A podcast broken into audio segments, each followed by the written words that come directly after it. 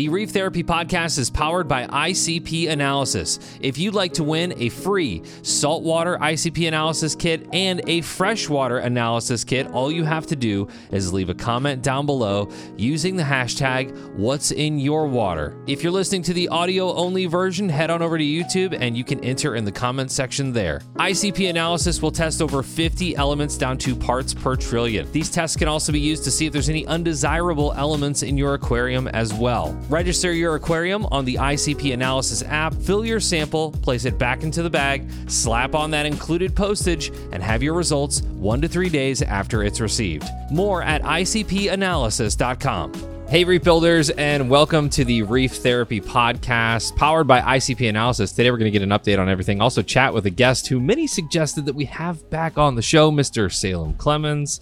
How's everybody doing tonight? What's up, Pretty guys? It's the first day of vacation for me, so I have a I have the next ten days, ten days without Wow. the full time radio job. Yeah, and so that that means not having to wake up at three thirty in the morning, which is fantastic. What are you going to do with all that lost time? Uh, I'm gonna work on reef builder stuff, so Yes, good answer. Good answer. it never ends. The work never ends. Uh, let's go around and let's see how everybody's doing. Uh, Raj, we'll start with you. What's up? How you doing? How's things? Um, reefing related or not? it's good. It's good. Um, was working on my sump, and it should. I guess after the break now, it'll be ready for the grand reveal, and that actually makes me more stressed out than anything else because it's taken so damn long. It's been built up now, and it's. I'm just waiting for the responses. Like that's it. You know, the, the whole wah wah wah. he, went, he went to Petco and got a 60 gallon Aqueon. That's right. it's just some Tupperware I found. Yeah. Put a bulkhead but- in it. That's Yeah. right. That's all you need, right? Anything yeah. else So going tank on? wise, that's about it. You know, uh, not not much in that regard. Just, I mean, work was busy. All the last minute stuff, just trying to get everything out the door before the end of the year. All the last minute orders. The uh, aquariums realizing that they need stuff and they've got to have it in you know whatever five days, seven days, whatever it is. And so, a lot of chaos this time of year. But other than Yeah. that, yeah, all good. It's it's, it's oddly enough. Um, after we talked to Rich, like a few days later, my kids went uh, to do glass blowing locally, and uh, they obviously they did not make anything for me, so totally disappointed in them. yep, big thumbs down. So still no pieces for my light yet. I looked up uh, the Chihuly stuff on Wayfair, and because Yeah. it's just at this point, it's it's almost like Kleenex. You know, it's like you can get this style of light in many different uh, price ranges. Yeah. but now I'm getting targeted ads on my Facebook whenever I open it. So I'm getting like these crazy chandeliers and light fixtures. So I appreciate that. Thank you so much. no much problem. uh, for that, Raj. Um, uh, I don't think we talked about this last time you were on Salem, but I've noticed, you know, after following you for the last couple months now, uh, not awkwardly, uh, you're you're kind of selling frags on the side. So, do you have a tank there in your apartment at at school? I've got way too many tanks actually. I've got so this is like my quarantine tank. It's just like a Nuvo 40. I need to like I got lazy and had to take the reef brights off. I need to put the other side. there. That's my quarantine tank. I've got like a little 10 gallon nano right here, and then in my living room. So like you walk in, like the maintenance people come in and they're like, what? The? Like it's a six foot and then a four foot and then like a two by two all plumbed together, and then it goes down in the cryptic sump and the 75 gallons. That's like my farm system and then each has like different lighting. So Halide T5 reef brights, then 8 bulb ATI Dimmable like T5 with reef brights, and then Radion T5 reef brights. So I've just been taking stuff under the different spectrums, identical par, and seeing what happens. Just see what I would like for like a when I get out of the apartment and put some money into some more tanks. What I want to do lighting wise. And then this is like uh, I got a two bedroom because I have too much shit. Pardon my language. and um, so I've got a whole rack in front of me that you can't see, which is where I grew a bunch of phytoplankton. And then I've got buckets on the ground, where I do pods. So it's uh, the whole, and then the bathroom in here is the RODI room. So the whole apartment is just like a fish store, basically. Do you Yeah. do you have roommates at all, or is it just you? It's just me, and then you know my girlfriend's over here a lot, but we'll spend most of the time at her house. So that's the problem solved. I feel like this is very similar to how Raj you kind of started. Didn't you have a whole bunch of stuff in your apartment in college as well? Oh, I totally had a whole bunch of stuff in my apartment, but I had roommates. So I, Oh. I couldn't leave things all over the place out in the main area, but uh, stuff trickled out there for sure. So are your friends impressed with this Salem, or do they care? Yeah, they just like they know it's a rabbit hole. They've known me for long enough, like my high school friends and stuff. They're like, Don't oh, ask him questions. Yeah. They're like, yo, you got another one, huh? I'm like, yep. Yep, I did. But some of them have kind of like uh, through osmosis picked up on the language. Like I took them to some of the shops with me, or like we'd go around and sell coral, and they're like, "This is like a drug deal, dude. You're meeting them in a parking lot." I'm like, "Yeah, Yep. yep, that's pretty much how it is." But yeah, I think some, one of my buddies might come with me on a couple of the. I'm planning on doing a couple of the shows in the spring. He'll probably come with me and help out because he likes it enough. So I think I'll be able to get him to get a tank. Which tank is doing the best, and then which which tank are you kind of struggling with? So yeah, my grow out system it's it's pretty pretty on point right now. Stuff's really ripping. Uh, my little ten gallon display tank is uh, well, I did some different things to it, and right now it's an algae ridden nightmare, and I have the lights off, and I'm just gonna reset it. So I'll probably just drain it and do something new with it. It's uh, I gave up on it and then just transfer everything out to the main grow out. So that's not really even a tank right now. I look at it and I just cry. So I think we all have those tanks in our house, right? Yeah, Or at least we've all been a there. Couple right now. I finally I get a chance to like clean some of the stuff. Uh, the Red Sea has been the most consistent, and I've been cleaning that because it, I don't know. I think um, Jim had mentioned it. Telegram had mentioned it. It's like once you get a bigger tank and it's nice and you have like cabinetry and stuff, you want to keep it clean. So, uh, but the lagoon sitting on a two by four stand and the um, anemone tank is like just over here on the desk, and the clownfish like peek through the algae on the on the glass. And like, hey, love to see you again, bro. Remember when you used that to love us? yeah. Uh, Please come talk visit. It's about been us. so long. uh, yeah, so the, uh, the Red Sea's doing doing pretty well. Um, I don't know. I I'm having some. I, I think I'm just having that early pale kind of SP. I, I'm starting with a lot of SPS, which you know I I've never actually done before, but it's I'm I'm going through a pale stage right now where I'm trying to keep nitrates up. Um, phosphates around like 0.08, so I don't I don't see that being a problem. I just don't know. I, I always go back to our conversation that we had last time and wondering if this is more of a bacterial thing than anything. Just like there's a lack of um, lack of that microbiome in there right now. I actually have results from my aquabiomics test that just came in last week, so Ooh. be interesting to to have you take a look at that Salem and, and I'll give me your opinion. for sure. Yeah. So I don't know. It was I I kind of you know it, it's like looking at your first ICP test and you're like, well, I see some things that are out of whack here. I don't really know how to handle those, but everything is just a learning experience all the time, and you're always learning new stuff. And a lot of this stuff is like you know scientist level uh, you know, grade kind of stuff, and you're looking at all these bacteria strains, and you're like, oh my gosh, it's overwhelming. But uh, there's bacteria in it. I know that. Well, that worked. The, the sand did something. There you go. Yeah, I just don't know if it's the right stuff, you know. So or or enough of the right stuff to you know kind of promote growth and all of that. I still have not started um, dosing anything. I haven't dosed calc or anything yet.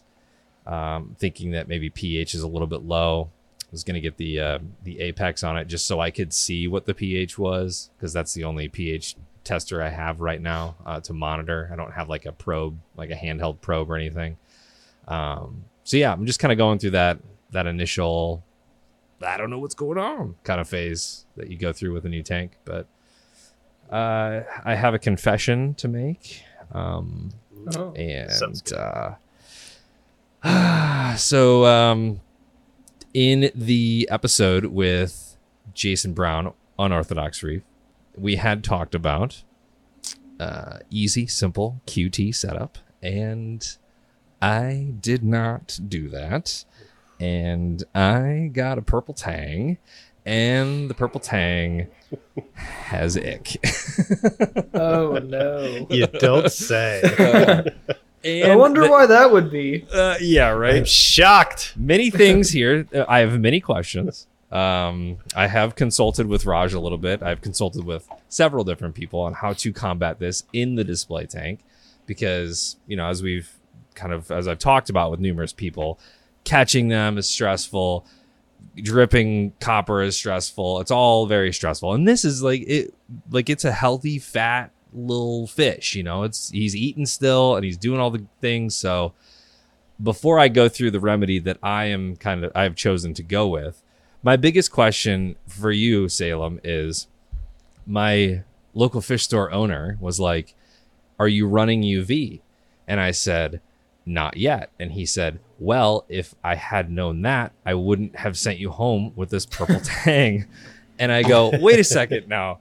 Like, okay, so can we have good bacteria in the tank and still be running UV because I know last time we talked it was very like you know anti UV anti kind of uh, antibiotics those kinds of things. So I would love to hear your take on like your style of reefing and utilizing UV at the same time. Yeah, so this is the you know this is the cost benefit analysis part of it. So UV is awesome for fish, like absolutely, can't deny it. Takes out like everything, right? If you if you get the like, right flow rate enough time, it certainly can help. So in this instance, you've got a new tank, you've got you know the sand in there. It's it's pretty much still kind of getting started. SPS are already kind of pale and stuff. It's like okay, you don't have like a trillion dollars of like a PC rainbow and like a like you know a home wrecker that's like supremely colored up you might mess with but you do have a pretty expensive fish that has ick so like i'd throw uv on it you can always add stuff later on add some more rock add some more sand um, and this is actually uh, you can be a test subject so you've got your aquabiomics before uv do it with the uv see what changes and then maybe add some more live sand down the road and see what happens but i'd say uh, worry about saving the fish and you know cross the other bridge when it comes to it. I think it makes sense to use UV in some instances, and I think this is one of them. Okay. Well, I went and I, in a panic, because it was kind of the way the when I started seeing the spots, I was like, "Is it velvet? Is it ick?" Sent some pictures to some people. They're like, "That's definitely ick." And in I think it was after hours or something, I contacted my LFS. I was like, "Do you guys have any UV in stock?" And he was like, "We do have one. It's like eight million dollars." And I was like, "Okay, what's another option that we can go with here?" and so Petco has this green killing machine Oh Uh, yeah, UV and it's 24 watts and it was like a hundred bucks. And I thought, you know, in a pinch, at least I'm running something through UV. I don't know how effective it is, but I will say that the combination of what I'm doing has helped. It's not progressed, it's actually decreasing, which is fantastic, at least from my observation. And the other tactic that I'm using is uh, one from Raj, where you just soak the food in as much stuff as you can. Selcon and yep. uh, what's the other one I'm using? Yep. Uh, it's from Boyd. Vita- I used to use Vitachem. Seachem's Vitality. Okay. Okay. Yeah. Yeah, so I like Vi- I like yeah. Selcon a lot. That you're already doing that. That's Selcon's Yeah. awesome. Selcon's. Something special about that. yeah. Yep. It really is. So, It's great. so I've, I've noticed change, and it, I've been doing this for Well- only 36 hours at this point, and I've doubled my feeding. So I feed a little bit in the morning, feed a little bit at night, and then I've got the uh, the auto feeder that feeds in the middle of the day. So there's just some food in there at all times, which I know that I'm going to have to pay for at some point via extra nutrients. But I'm totally cool with doing some extra water changes just to save this, you know, almost 250 300 dollar fish. I mean, you were low on nitrates. So you how said are you- anyways, so that's you know. There you yeah, go. yeah.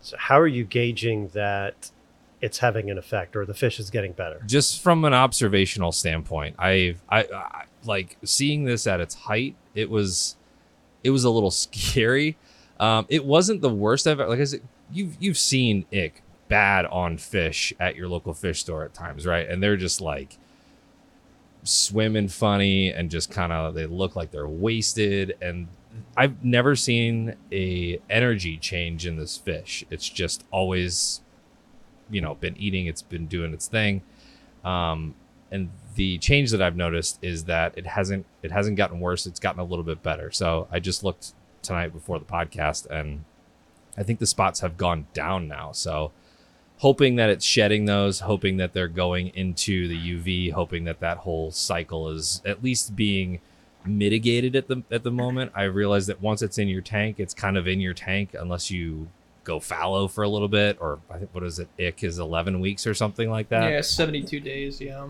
Nah, even even with that, I mean, you've got multiple strains of crypto, right? And, they, and I know they were studying it at one point to see if they were actually different species because they were so different in their incubation period and the size.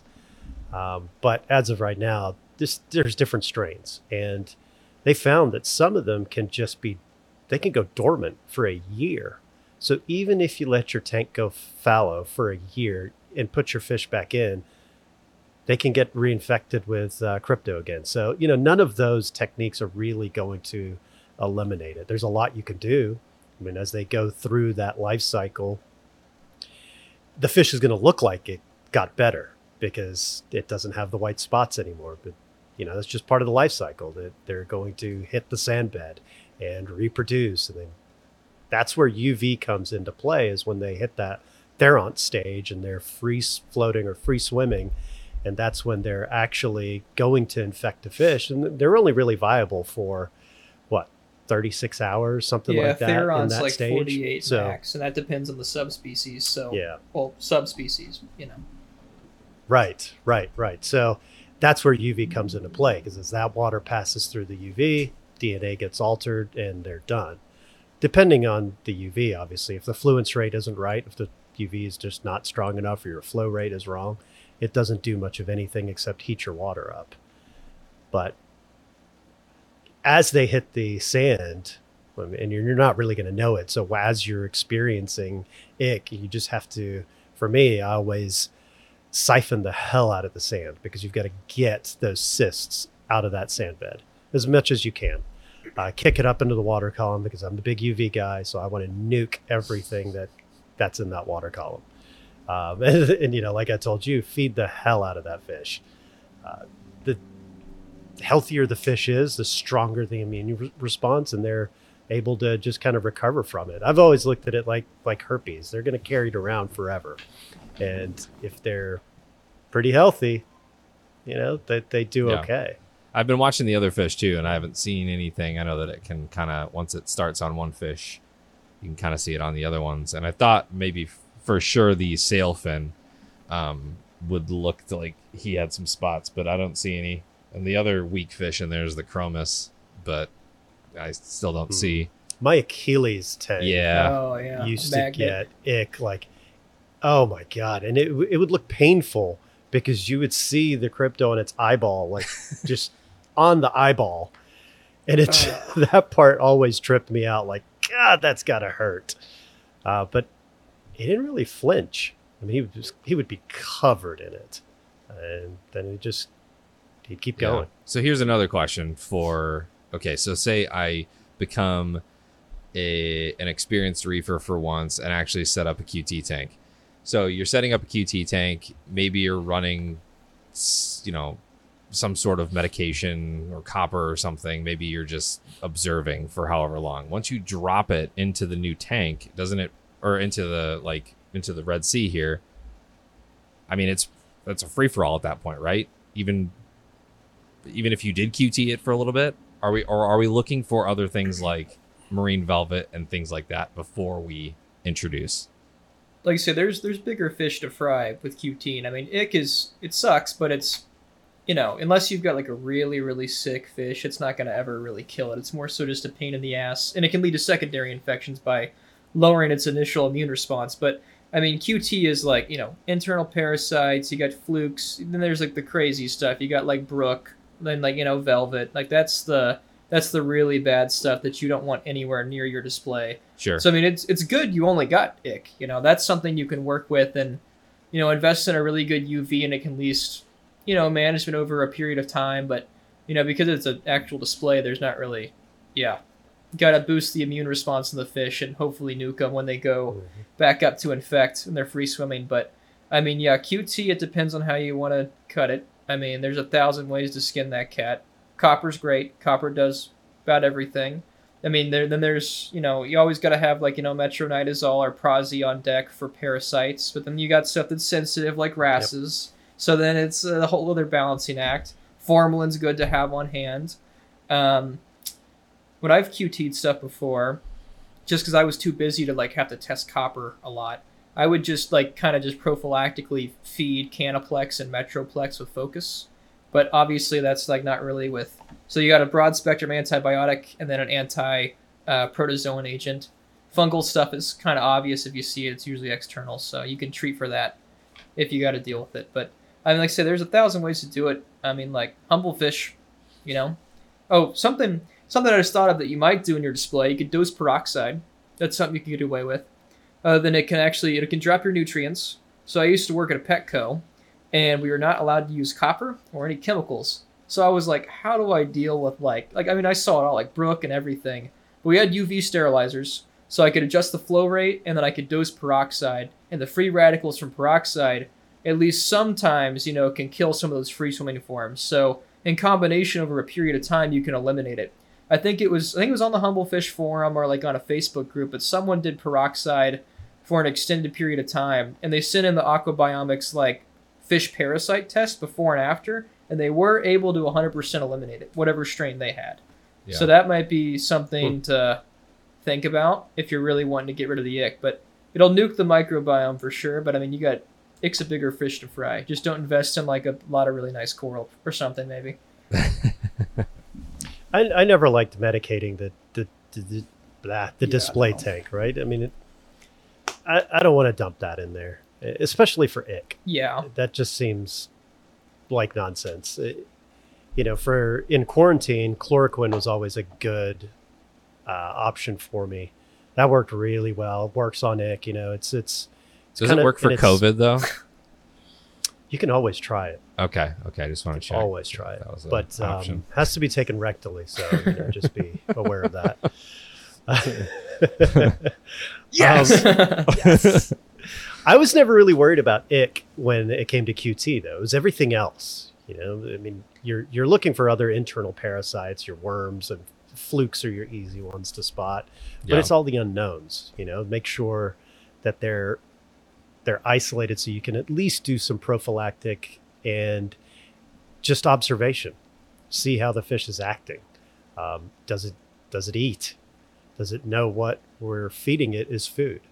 That's really the big thing there is it's quarantine, it's not hospital, right? So Yeah. you're it's just isolated. That way you can control what you're doing to it. And I would feed when I got a new fish probably 12 to 15 times a day just all these different combinations. And I had some tricks that I would do to get them to recognize that the stuff that we're giving them is food because a lot of them just don't know. They haven't been fed in a long time.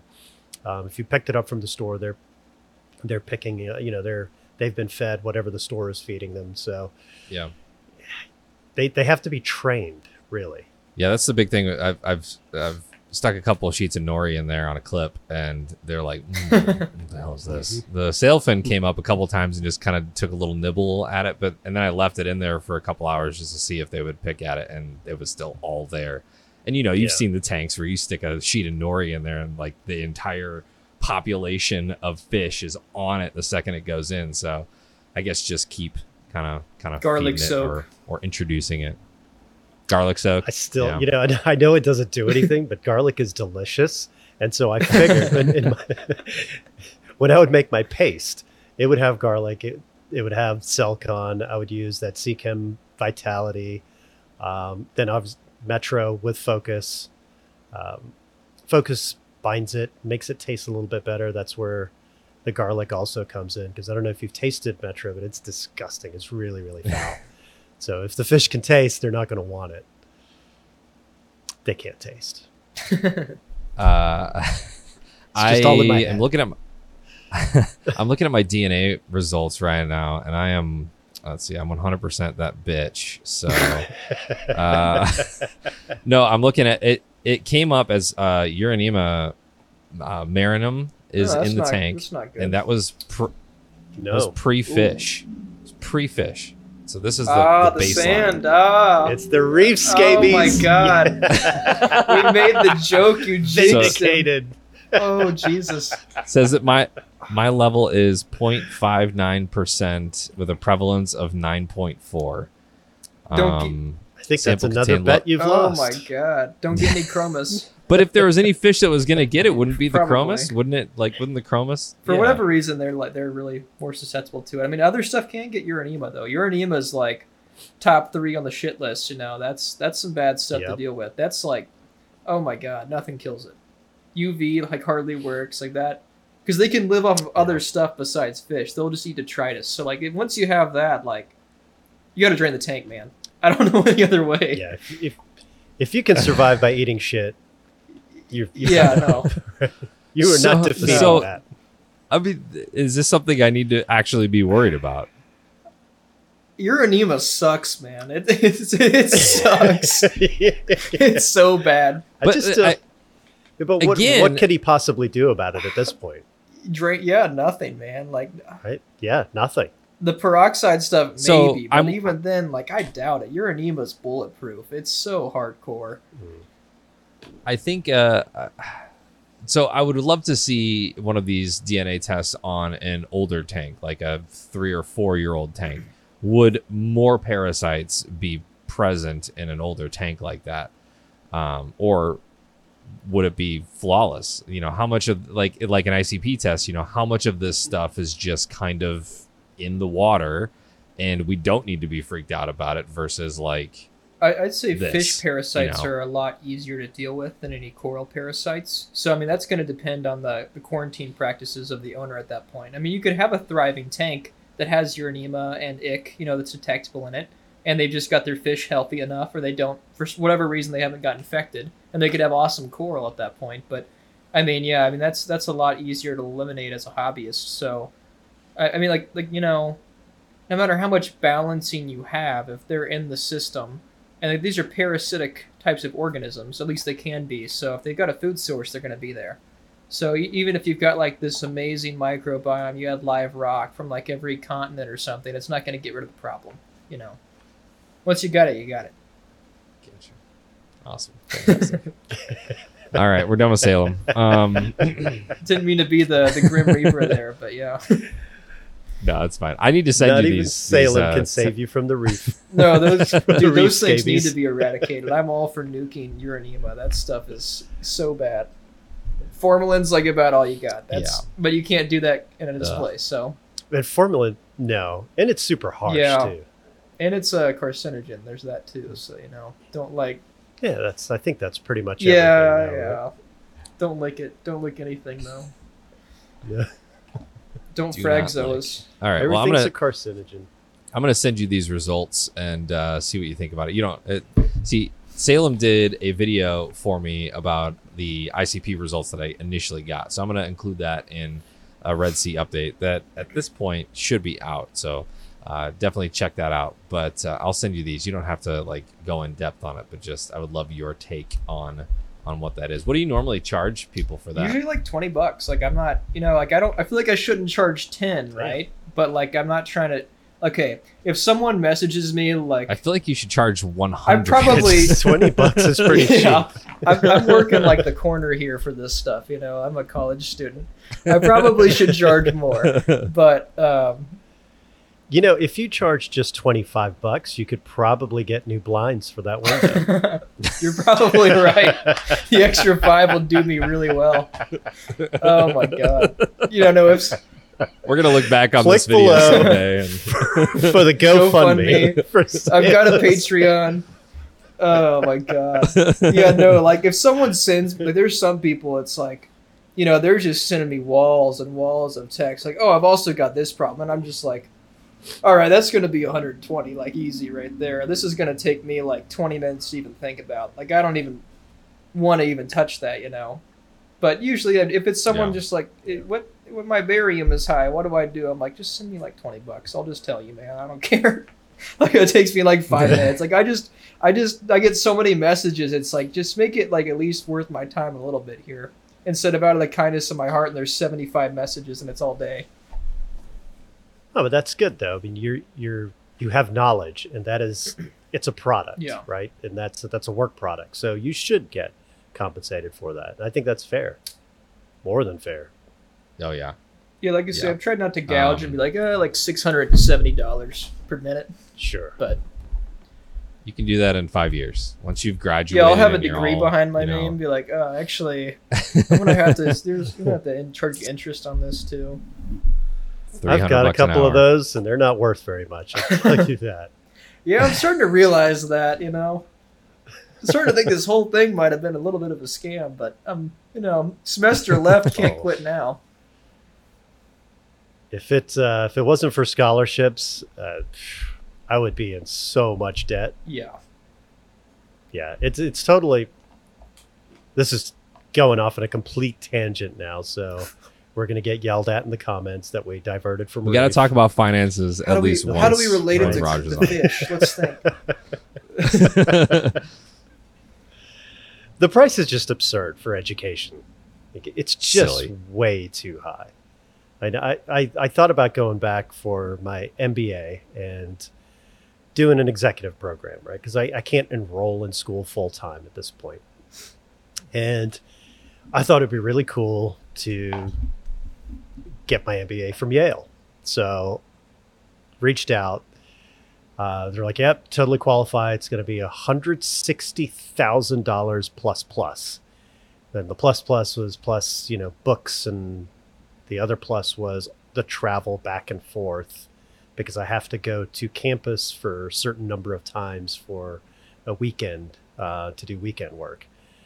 And I'm thinking, holy crap, just hundred sixty thousand dollars, right? That's that's a lot of money, and there's no way. I'm not. I mean, I'm self-employed, so it's not like I'm going to go back to my office with my now MBA from Yale and be like, "Hey, pay yourself more." So it's It's on the wall, Raj. on the wall. Damn it, Gosh. pay yourself more. it's just mind blowing, though. I mean, I knew it'd be more expensive than uh, UGA or some other school, but damn, I was not expecting that number. Yeah, I have some friends that went to Ivies, and I only reason they're able to is because their parents have very deep pockets. That is only way. Or they had people in their family that went, and they were able to get some, you know, under the table type of money. You know, but yeah, Well, if they're adopting, uh, let me know because I'd really like to get that MBA from Yale. You just need to know Lori Laughlin. That's it, right? Oh, you meant like that? From Full House. Yeah. Aunt Becky. Yeah, yeah. Oh yeah. Oh yeah. That's all you got to know. Uh, one more. I have one more question before we move on to the next topic, and that is a Hawaiian yellow tang came in on a breakdown at one of my local fish stores, and uh, the owner is offering this fish to me for a decent price. Now, it will be bigger than all the other fish in the tank by about an inch and a half to two inches, and I'm a little worried about sticking this big, you know, tang in the, in the tank. But I'm very tempted because it's a Hawaiian yellow tang, which you just don't see anymore, right? So, any advice on what I should do here? I know that I should wait because I have a current issue, but two actually. beyond that. yeah. don't. We're not talking about. If I didn't get the DNA test, I wouldn't have known. That's it's better you know. I knew. I knew. Talk about a skeleton in the closet. Fish skeletons in the closet. Damn. Damn. Just talk about the yellow tang. Go. Uh, flip it for a billion dollars on Reef to Reef. No, Okay. no. It, I would totally yeah, get that get it. yellow. Yeah. Yeah, If you're worried, use a Okay. box. that's a All right. big yeah. Well, I said if you're worried, What's use that? a box, but like it's gonna be the bully. So like I don't think a box would. Yeah. Maybe if you're really worried, but I don't know if it helped that much. Just feed a lot. they called it. They called it a. Um, when the angel video, the French angel video that we did, where they stuck the angel through the CT scan, they called their box a howdy box. I think, so the fish can say howdy to each other. I I think that's what they called it. That's wacky. and it, it tripped up Evie for a second. She was like, "I'm sorry, what?" Because we're talking about science and scientific terms the whole time, and then they're like, "We have a howdy box over here." Uh, okay, so Yeah, get the yellow yeah. tang. I will There's get the yellow no- tang. definitely get the yellow like tang. send the payment now. Like in the podcast, go get it. Like there's no excuse not to get it. Yeah. Okay, Yeah, you can't delay. but put it in a key. Yeah, too. probably. Well, actually, at at I- this I'd point, put that sucker right point, in. yeah, Put him in Yeah. the throw 'em display. display. If you if Throw you 'em get a third display, problem, it's with not that big of a deal. I Yeah, would at do. this I point, would do some prophylactic dips Yeah. though. Go through that motion and and check the fish. Just take a look at it. Yeah. Well, I would imagine if it's been in a hobbyist tank for a couple of years, Yeah. you know, but But it's obviously acclimated to. yeah, Aquarium it's in the life. store tank Yep. now, though. Like I say, I'm not trying to talk shit on the store, mm-hmm. but like stores, you know, it's hard to if you're not gonna if you don't have a separate quarantine area, drop of water, all it takes, you know. So yeah. Okay. Well, I appreciate the advice. Now we need to get to another touchy subject, which is the apparent beef between Raj and I've Salem. I've seen like 20 comments. They're like, Raj was just really, really going after Salem, but I didn't think it was fair. I was like, what the hell are they talking about? I was, That's what I, I said. like, what? I thought it was great. he was I thought it was a great such back a and jerk. I like, I thought it was a great conversation. I, yeah. I did too. I, I thought we had a great conversation. Then getting ripped apart. I was like, that was a very so mean to the guy. respectful and like, you know, we, you know, we even came to an agreement at the end. I felt like, I don't know. Yeah. Debate's bad, I guess. Yeah. I don't know. I think I think the is it the YouTube channel uh is it Kalamazoo Reefer or something Yes. like Yeah. that? Yep. Uh and I actually I listened to him the other day and uh yeah he he called I laughed he at it. He's called like, you out Raj Raj. was He a jerk." by He by did. I was like, damn, He called me a jerk. I was listening to it he did. He it. totally called me a jerk because somebody somebody sent me that. So I went through the whole video and I'm like, then I had to go back and re-listen to our conversation because I thought, oh man, maybe I'm remembering the conversation differently. Um, Yeah. There was one part in there where he said that I called your sources. Yeah, I was like, I don't know what he's talking about. like, wow, I don't know what he's talking about. Like the only time I said something like that was the claim that if somebody has never had cyano, if they've never had cyano, if that's their claim, they're a liar. So that that's the only time I, I said and I agree that. with that. And- That's true. So yeah. yeah, right. So, and I think you were telling a story about some old reefers that were telling you that they didn't have these type of problems, and I'm like, yeah, they're full of shit. They totally probably, did. yeah. Yeah, they Like, they I- did. I remember. I remember. back to the days. person They- who told me he's it. probably full of shit. Yeah, for sure. that uh, but I did talk to him. You know, I went on there. I was like, hey, you know, great, because he he does go into some other details like about our conversation and kind of reflects on those and and you know really it he takes it to heart. Like it, there was. Uh, there were some good conversations going on, on on his video and then the conversations in the post below. And so I, I, I chimed in and let him know that I didn't call your sources liars. It was just the cyano deniers. but uh, yeah, I could totally kick your ass though. Oh. If we're gonna beef it out. We need to have like a like a sanctioned sanctioned thing in the octagon here or something. Like I don't know. the cage yeah, fight. Cage fight.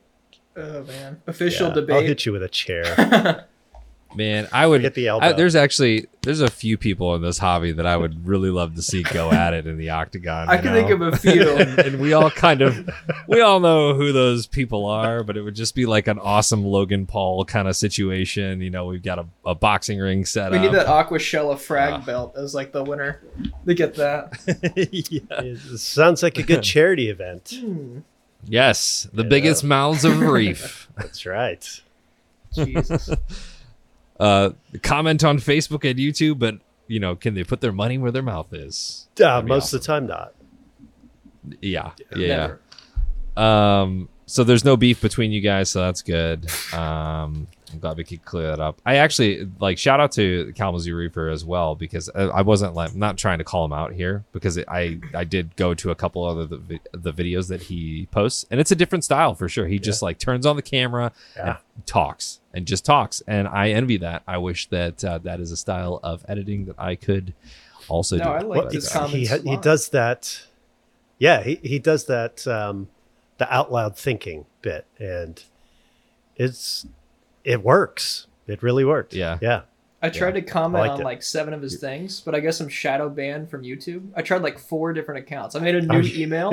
I'd post the comment, it would delete after 10 seconds. I was like, Wow. So if you're seeing this Kalamazoo Reefer, I like the content. Thanks for the shout out. I don't hate Raj. I subscribed to you. I liked it. It was cool. That's what I was trying to say for three days, but yeah. Um, th- there are two other things that I want to hit on in this conversation, and one of them is that you did a live stream for us not too long ago on the Facebook page, on the Reef Builders Facebook page, kind of discussing your uh, end of semester kind of results and things like that that you're working on in school. Can you can you kind of recap that? Because I, I I know that there's not a lot of people that or or some people that didn't see it because it's on Facebook. They only listen on YouTube or they only you know wherever they get their stuff. But what are your what are some of your conclusions? at the halfway point of this year. Found some cool shit. In short. Nice.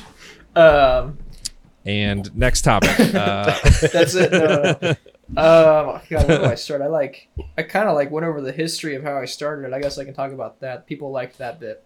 So, have had, I have a bunch of fish tanks. Farmed a lot of coral. I bought a lot of euphyllia, like when it was like expensive, like a thousand dollar a head for a holy grail when Indo was closed stuff. And I'm like, oh, I could just grow this because I can grow coral and flip it. This is awesome.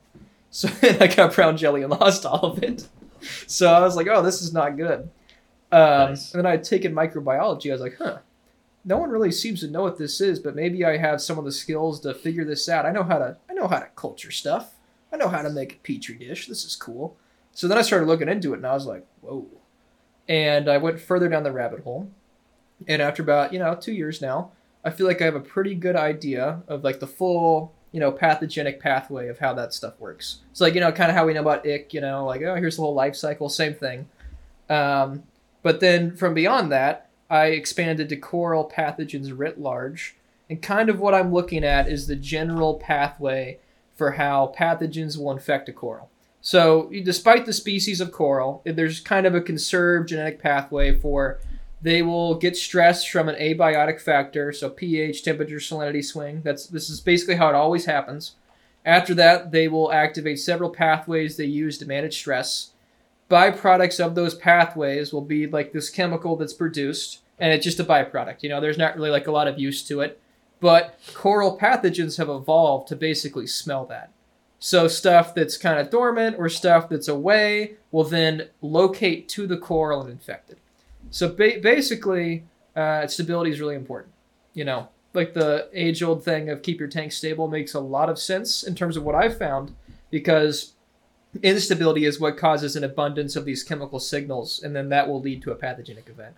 So chemistry and biology are very tied together here. Like let's say your aquabiomic results are like as bad as having Uronema, right? Like you let's say you've got like a ton of Vibrio in the tank, something just god awful. Um, you're not gonna have like an outright infection unless you have a swing that then essentially weakens the coral's immune system. You know, it's kind of like how we talked about fish. If they're in a weakened uh, immune state, then they're more susceptible to infection. Now, like in the lab, if I take 100 microliters of a purified pathogen, put it in the coral's mouth, it's gonna get infected. But in our tanks, there's a lot of space between the corals, and these things have to travel. High flow is very important. Oh, I have an article wrote probably like by tomorrow um, about some things people can do that are just like placing coral in different ways that could actually help uh, prevent infection because they have to. Most stuff has to go through the mouth or an open wound. So fragging is a big time when stuff can get infected too. Cherry corals, they have like something on YouTube I watched where they actually all their fresh frags are in a different tank and they have fresh water. They have like just an ass load of carbon in there, and they let it chill for like a week before they put it back to their main uh, grow out systems. And honestly, in terms of what I've determined, that seems like very, very good practice not a lot of people are doing. Because if these chemical signals are in your main system, that'll cause, you know, a, a domino effect. So basically, I am looking at what these signals are, how they're activated, what amount of them is needed to cause a pathogenic event, and which pathogens respond to individual signals. So I'm using a gas chromatography mass spectrometer or GCMS which is kind of like ICP, like not like it isn't, but it is. So like think about how you get your ICP results. That's all you know, like you know ionic stuff. It's inorganic compounds.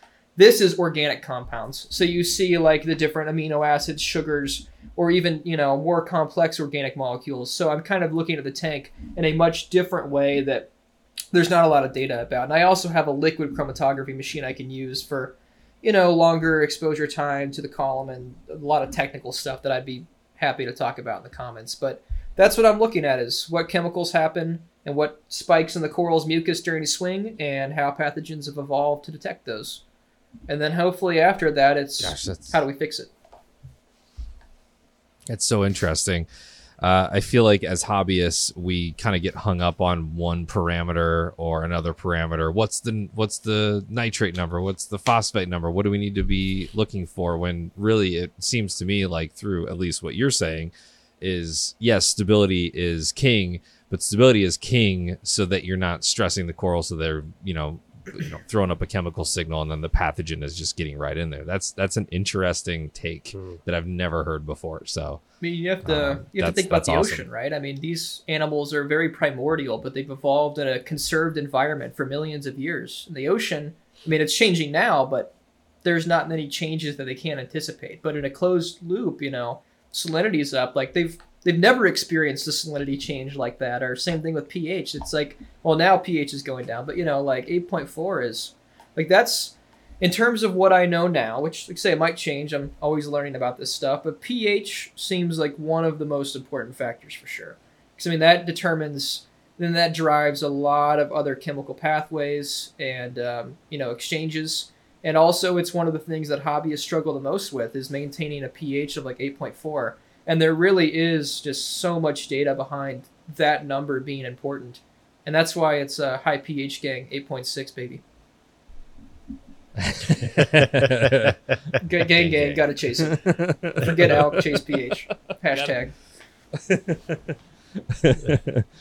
uh yeah interesting stuff man i i really can't wait to you- i mean you had said stuff you, you you mentioned brown jelly and that you might be onto something there i mean can you talk more about that or are you are you are you withholding Yeah, I'm withholding for sure. Um, but you know, it's the same same basic pathway. You know, you'll have a stress event, and that happens. I mean, typically, why aquacultured corals do so much better is there's at least some epigenetic factors. Probably, like this is this is me speculating here, kind of hypothesizing. There's not data behind this, but I assume if you've conditioned these animals to an environment for long enough that is prone to swings, then they're less likely to produce those stress responses because they are used to it. Whereas if you have a fresh import, you know, with like zero membrane, and you throw the torch and a, some revive, and then in your tank, which is completely different in an assortment of ways, of course it's going to jelly. You know, of course you're going to have that pathogenic event that occurs. So, I mean, that's, I, I guess, one one explanation for why people see these things happen in wild imports and like fresher corals, and also why aquaculture is important. You know, is to get these animals conditioned to our imperfect environments as perfect as we may try to make them, and um, yeah, that kind of explains like acros are. This is this is my hypothesis, which I haven't got enough data for yet, and maybe I never will, like in my time in college. But my thought is acros and some of these more sensitive species we see die more often are more susceptible to that stress, and with a smaller swing, will produce a larger concentration of these metabolites, which cause a pathogenic event. So compared to something like a zoa, which is you know hardy, it may produce a lower concentration of these signals less often compared to like a speciosa or like one of the really niche like smooth skin acros that just like you see it melt every time. I mean, like melting is, I mean, it's basically always just a breakdown of those of those core biological functions or a pathogenic event that causes tissue necrosis or both. You're not going to have that unless there's a problem, and there's only going to be a problem if the chemicals basically lead to that answer. If that makes sense. so if you catch it in time I, I think the another hobbyist thing is it'll just chop off the dead part and you know remount I mean, it yeah, What fragging doing there? stuff, just like removing it physically is definitely a good way. You know, if you're having if you have an active lesion where there's an active infec- infection that's moving, like you see with STN and RTN, yeah, removing that physically, it's kind of like amputation. You know, Like if you've got gangrene on your foot, before it goes systemic, you want to cut that foot off, like Civil War days, you know, or I guess even now in Yep. places without medicine. But um, Yep. yeah, I think that fragging, gluing, even you know, uh, glue is a boundary, like a physical barrier, which is very hard for things to move past. Like the, you know, it's a very weird substance for things to grow on because it's a polymer. So if you've got glue on an open lesion, there you go. Like a trick that I've used that you know this is one I'm happy sharing is uh, mix some glue galls with glue, and then every time you glue up frags, you've got antiseptic in the glue too. So it's localized antiseptic that way, which is I'd say it's it's probably the same type of stuff as adding iodine to your well and your fragging coral. There's not really any data behind it, but it makes me feel warm and fuzzy inside, so Yeah. I do it.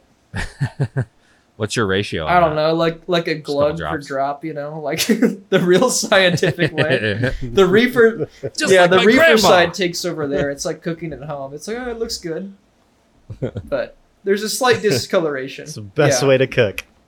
Yeah, yeah. That's that's so cool. Um, that is, yeah, that's uh, that's awesome. I can't wait to hear more about that once you're once you're through. But just, I, I love that you're introducing all of these kind of new new ways of thinking. You know about how yes, we, you know, this is a hobby, and these are, you know, b- these are you know creatures from the ocean who live in a totally different environment and now we've got them in these you know these boxes how do we understand that and will we ever understand all of it but it sounds like you're making some decent headway on some you know some of the struggles Like I that say, we I'm not going to claim And to have just- all the answers, but I've I think I've fig- been able to put some you know puzzle pieces together to get a better overall look at things, for sure. Another interesting thing that we're doing that people don't really think about is we're taking, let's just focus on corals, but we're taking corals from different oceans with different compositions, different temperatures, different pHs, right? All the different things going on, and sticking them in a single system that is going to be maybe stable at something else. All the parameters are going to be different. So, even in the most perfect conditions, those corals and those fish are all going to be stressed because now their home is different. And we don't know yet what kind of effect that has on the coral, what what um, responses it elicits, and I guess that's what you're what you're looking into, and, and that's where these farmed corals come in. Aquaculture really is king there, where these corals are have quote unquote grown up, and that's all they've known is that life, and over certain generations, that that is their home. You know, that is what they prefer. It's it's funny talking like giving these corals things like preferences. And, you know, it's just but you're going to have way more success with the aquacultured stuff than you are wild right? I always Yeah. did. And now we're lucky that aquaculture has become so big and so what so accepted.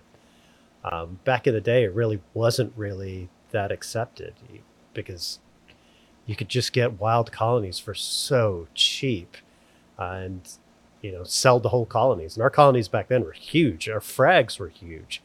Um, and, and that's where chop shops came into play where and there's still a lot of chop shops around like a lot of these basement operations that that's all they are. They're just chopping up wild colonies and getting them out the door and you have whatever success or lack thereof with it. But it'll it'll be interesting over the next few years to see what happens with that.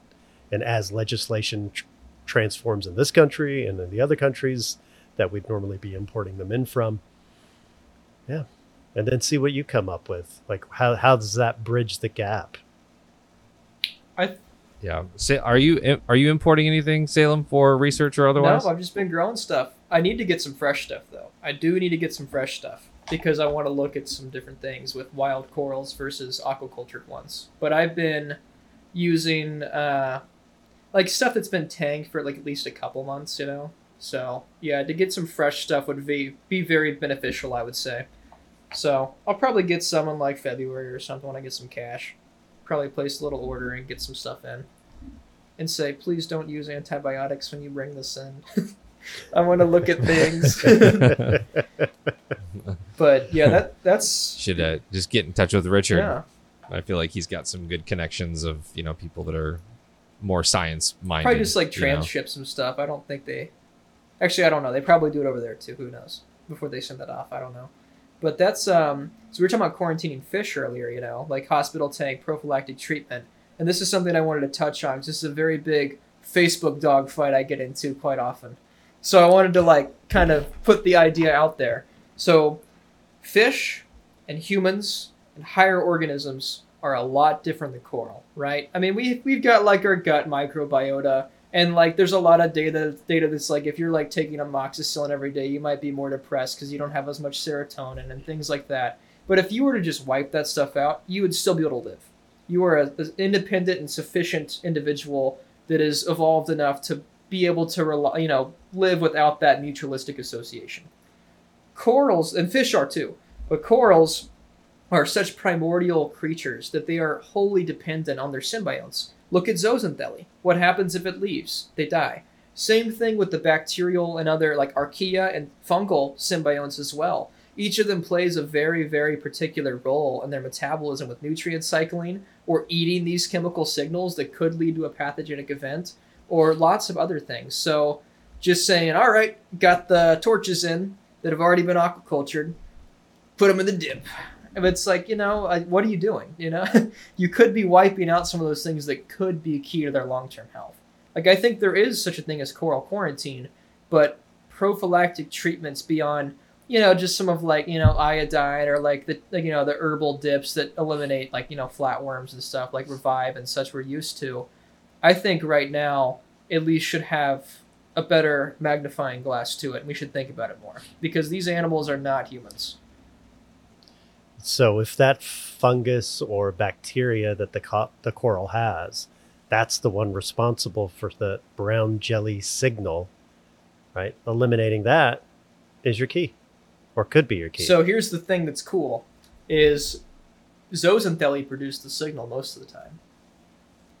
Interesting. So, I mean, you can try to eliminate them, I guess. a bastard. Yeah. So you can't. That's the thing. Nuking it doesn't solve that problem.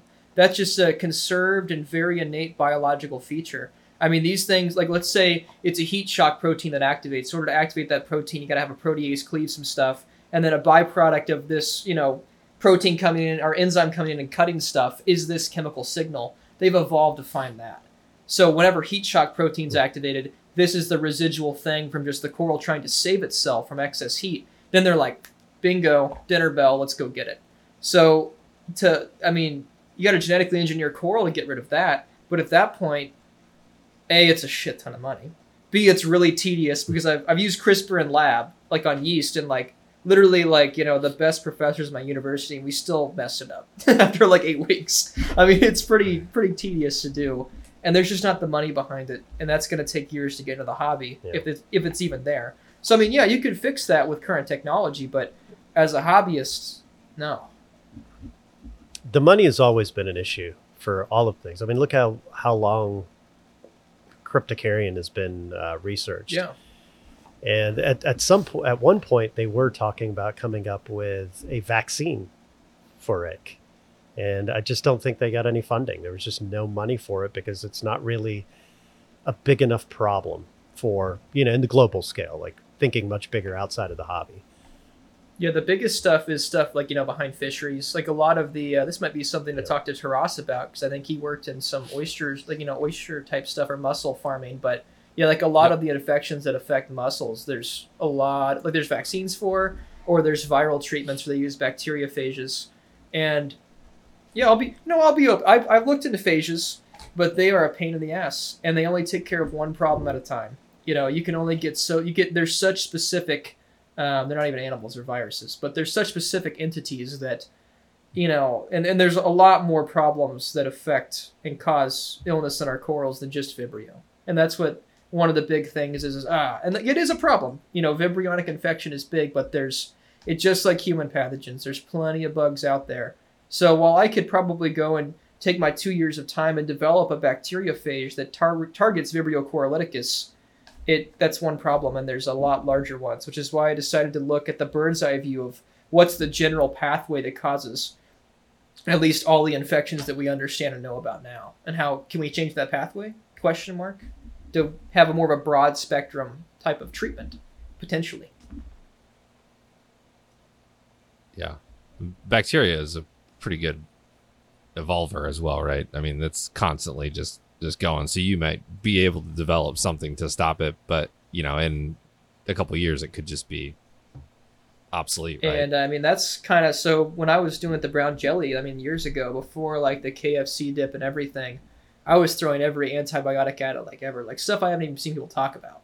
And I had success in the beginning, you know, so I was like, oh, this is the money, you know, just throw everything at it. And then I, what I believe happened is some resistance occurred. Eventually, it stopped working. Same, I would up the dosage, you know, still double it. Like I tried to remain scientific about it back then, um, I hadn't even taken microbiology though, so I was very ignorant about a lot of these principles, um, at least in terms of how I am now. And eventually, the jelly won. So I was like, okay, this is uh, this is alarming. And that's kind of what's. And then like two years later, I see the you know the KFC dip stuff, and I'm like, well, people are gonna have success with this, and it's gonna people are gonna you know think this is the solution, but I don't think it is. Yeah, I mean, it's great that people are trying to do that, though. You know, the sentiment of trying to save your coral no matter what, constructing this complex dip and using ethanol to dissolve the right, you know, like you're doing some cool chemistry and stuff. Like people are really putting an effort to save their corals, but it's just that there's a lot of misinformation or just, you know, ignorance out there about very, very complex topics. And, you know, there's not an alternative right now. That's part of the problem, too. So I, I think it's great that people are trying to save their corals, but I also don't think it's the correct long term solution for sure. Yeah. Um, you have just as we kind of move into this next topic here, uh, and if you have any questions regarding any of the stuff that we just talked about, just leave that in the comments on the YouTube page. Salem's pretty good at answering all those questions, so if you've got anything, uh, put it down in the comments section below. Uh, you had mentioned something about LFS Saturday, and it took me a little bit to get that video out. Uh, I think it was like two weeks after Saturday that we went, but uh, nonetheless, it happened, and I feel like personally, I learned so much that day just like paying attention to the owners' stories and the owners, you know, obstacles and tribulation, trials and tribulations at the moment. So it was it was an eye opener, but you said it, it kind of inspired you. Yeah, no, I the Kansas City area used to be pretty active. There's like Salt City it was called, you know, local meetings, everyone hung out, and that was before like my time, pretty much. I've just heard all of these stories about it, and like the local coral shows we've tried to do over the last couple of years have just kind of bombed. Like I would say, like maybe 20, 30 people turn up, and there's a lot more active people in the community. So I saw that, I was like, huh, you know, this really is probably the solution going forward for how to try to revitalize and keep things together is in-person events. And those have really gone away. I think covid was a big nail in the coffin for a lot of those ending.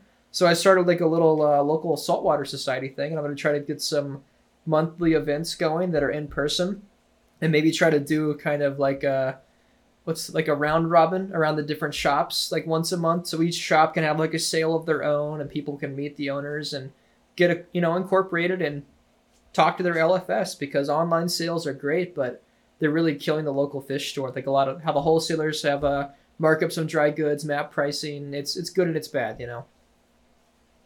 Yeah, yeah. I think that was one of the biggest concerns that local fish stores had around here was just the fact that they're not they're not able to make any money off of Yeah. dry goods anymore.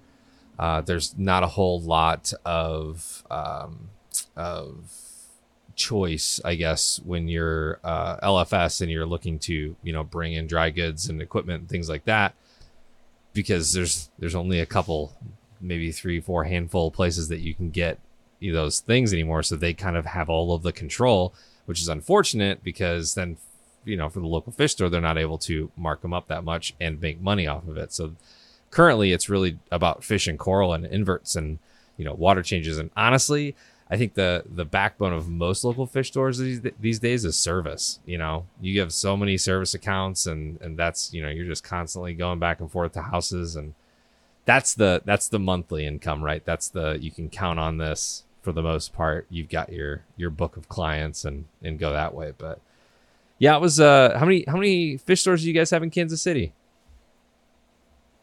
Like four or five, I think. I, I visited one this week and Okay. I actually never been to. It was like maybe like an hour north, and I found some cool stuff there. So I was trying to make my rounds to all of them because I know pretty much everyone else. So had to pitch the pitch the Yeah. club there. So Um, we uh, we've got six, and one of those is pretty much just freshwater. I, I think there might be a couple other solely freshwater um, shops in the area, but this one used to have saltwater. The Art of Aquaria used to have saltwater, and you that that's the one I got the uh, the staghorn uh, fern from because I just you know I, I'm a I'm a fan of plants every now and again, but they didn't have anything that I could use, uh, so I just bought that. But yeah, I think the uh, our local scene here in St. Louis isn't isn't bad. Um, Slash is our is our club, and that has kind of taken a little bit of a hit over the years, just because you know you get you get guys in there that really volunteer and our president make that thing run, and it's overwhelming. It's a lot of work. It's a lot of extra work that you don't get paid to do. And so if you if you don't have the correct situation, you know, family and all that kind of stuff that's all you know taking you all over the place, it, it- those things can suffer. And I think that's probably what happens in a lot of yeah, markets, no, right? for sure. That's kind of what I've heard from a lot of people is no one had the time to do it. Like store owners certainly don't. You know, they've got to make ends meet in a pretty tough time right now to own a fish shop. So and most hobbyists don't care enough, or it's an afterthought, or it's a hobby. You know, so there's not many people that have Yeah. really stepped up to the plate, or you know, kind of like a local representative. I don't really know what word to use there, but um, yeah, but I think that's kind of the future of where the hobby needs to go to be sustainable. Is we need local heroes to go step up and make their own, you know, local, you know, clubs and stuff, and try to meet in person and talk to people. Yeah. That's how new people get involved. So Yeah, yeah, for sure. Um, I think we've mentioned Jeff from uh, Cleveland several times now. Uh, he's like their one of their one of their presidents or one of their uh, group leads on their group, and I think that's that's so cool, so enthusiastic. Like I've said in one of the podcasts before, but he brought like you know it was a very Aquashella vibe to their their local club, you know, um, which is funny. Uh, I'm trying to check in with Raj to see what happened because is, is his screen Yeah, dark for ba- I you? assumed it was like a bathroom break, or like passed out from the Guinness or something. He texted me and says, "Yep, I can hear and see you guys. I'll Oh, reboot." okay. So he's rebooting at this point. Yeah, he's been dark. I'm like, oh, I must have tapped out. Got some like food or something. Yeah. So, uh, so what do you have? Uh, have you picked up anything recently as far as coral or fish go? Anything exciting you at the moment before we before we wrap Yeah, for I got evening? a pink bird's nest yesterday, which is like a kind of old school piece I've not seen in a long time. I was like, Yeah. oh, that's cool. Which I run halides, so it looks great. Under blues, it looks like it's dead. It's like com- completely white, but uh, yeah, full spectrum Yeah. looks awesome. So I was excited to get that and try to grow it out again. Yeah, I, I saw your post on that. What was the other thing you got? It was a It was a type of or which it's like it's typically people call it like pulsing Sinularia. So like super low flow, it'll ah, move Oh, like okay. xenia, which is like huge finger leather. But I like leathers and softies a lot, so I was kind of like, oh, I gotta buy that. I haven't seen that ever in person, Yeah. so kind of an old school piece. one of my one of my favorite online. Have you ever heard of the the vendor called Marine Dude, Farmers? I've wanted to order. I've not. I don't have the cash though, but I've wanted to get some stuff from him like so much. Like he's got so many cool softies. Yeah, I think his name is Pablo, if I'm not mistaken. Yeah, I had I, I got some uh some green capnella from him. Uh, I still have a couple of the sarcophytons. Uh, he had a what he called a deep water uh, green, and it he's like it's the slowest grower of all time. I think he said he fragged it once in Wow. eight years, and even mine still I think was probably the size of a dime face, and now it's only like the size of a half dollar, and I've had it for three or four years. And you know how fast some sarcophyton species can Yeah. just explode and take up your whole entire tank. This thing has stayed very small for a long time. So he wasn't kidding on that.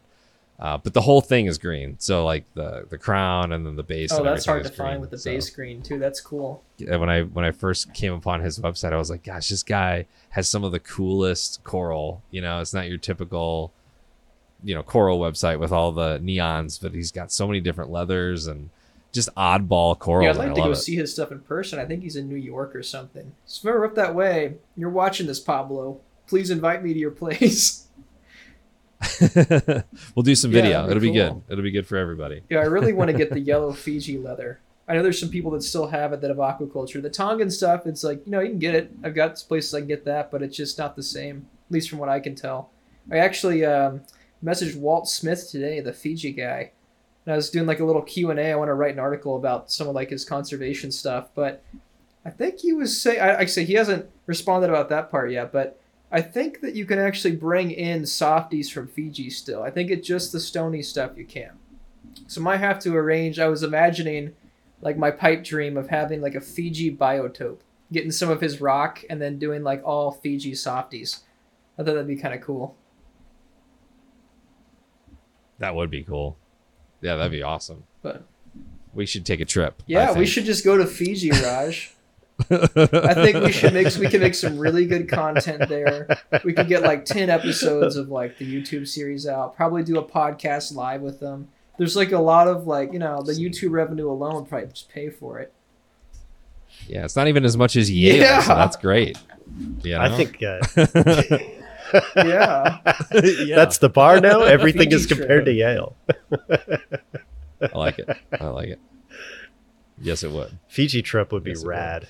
Raj, uh, can, actually, Salem, you mind taking measurements of your? Um, of your yeah. Actually, there? I should ask for a gift from everyone. You're right. Yeah, that's probably like about at least two feet by two feet. I'd say Yeah, yeah, at least. At least. I can't tell. I don't know.